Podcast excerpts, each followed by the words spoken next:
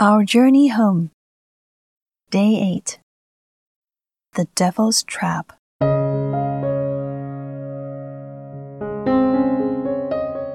In yesterday's reflection, we examined our consciousness to discover the image of the younger son in each one of us.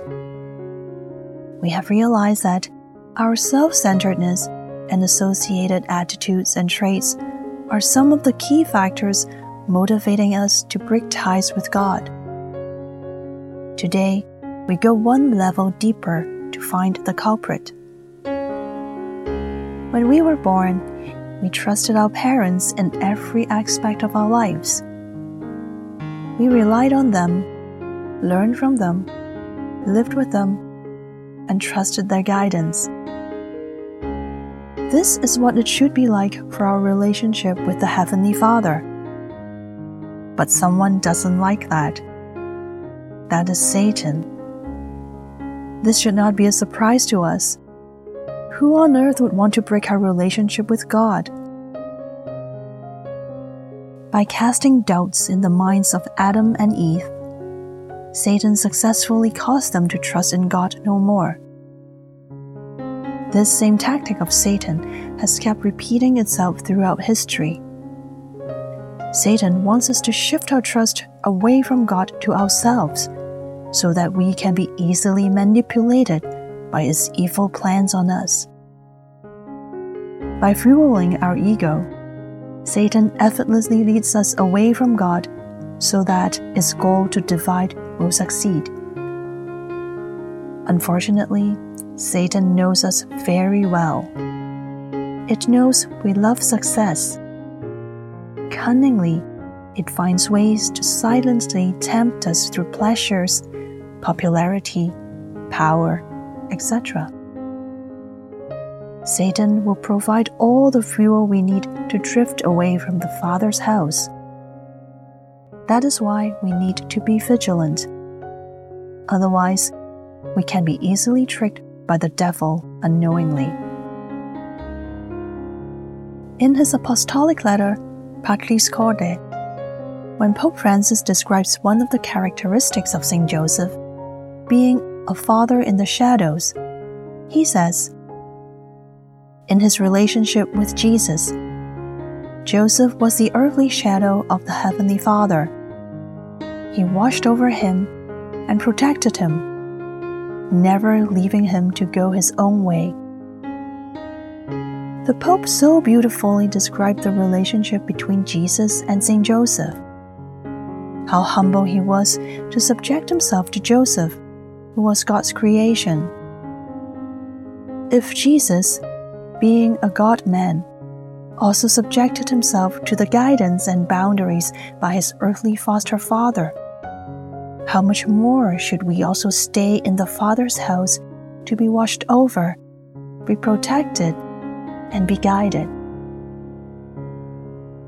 Our Father's love for us is not possessive. He allows us to choose Him or not. His love for us is so unconditional, but that makes Him so vulnerable. The choice is ours to make, to stay with Him or to leave Him, to love Him or not to love Him, to trust in Him or to trust in the devil.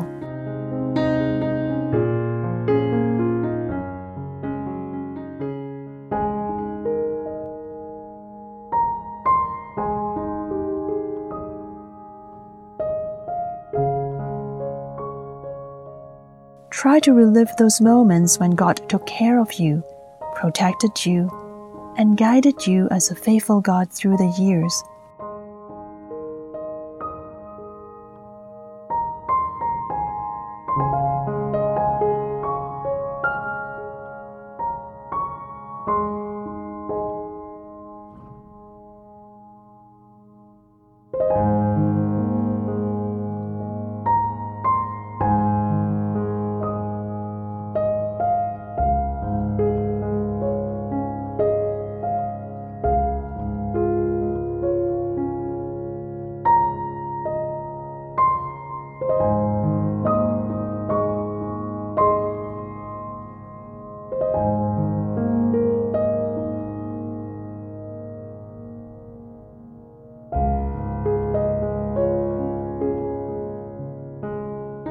Reflect upon the times when you set off to go your own way, and how God has come to your rescue as you called for His help.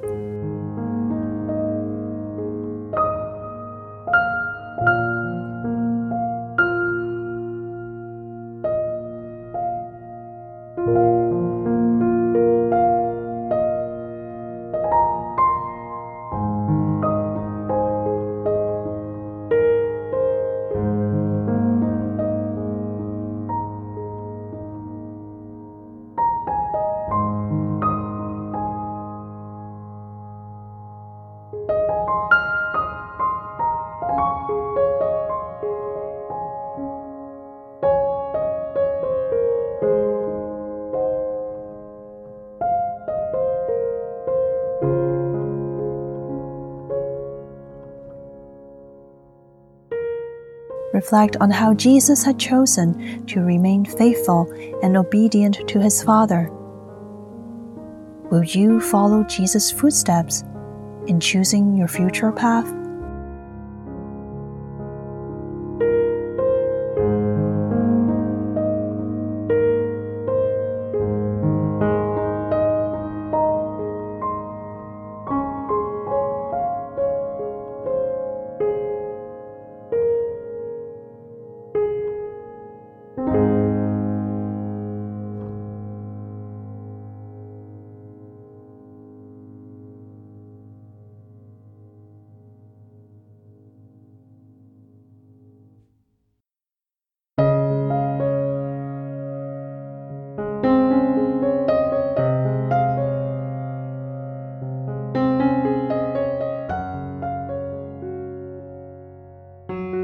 Heavenly Father, I know I have drifted away from You. I have not been a good and faithful child, and I realize that I must have broken Your heart by choosing the evil ways. Yet, Your love for me is so constant, so unconditional, and so beautiful.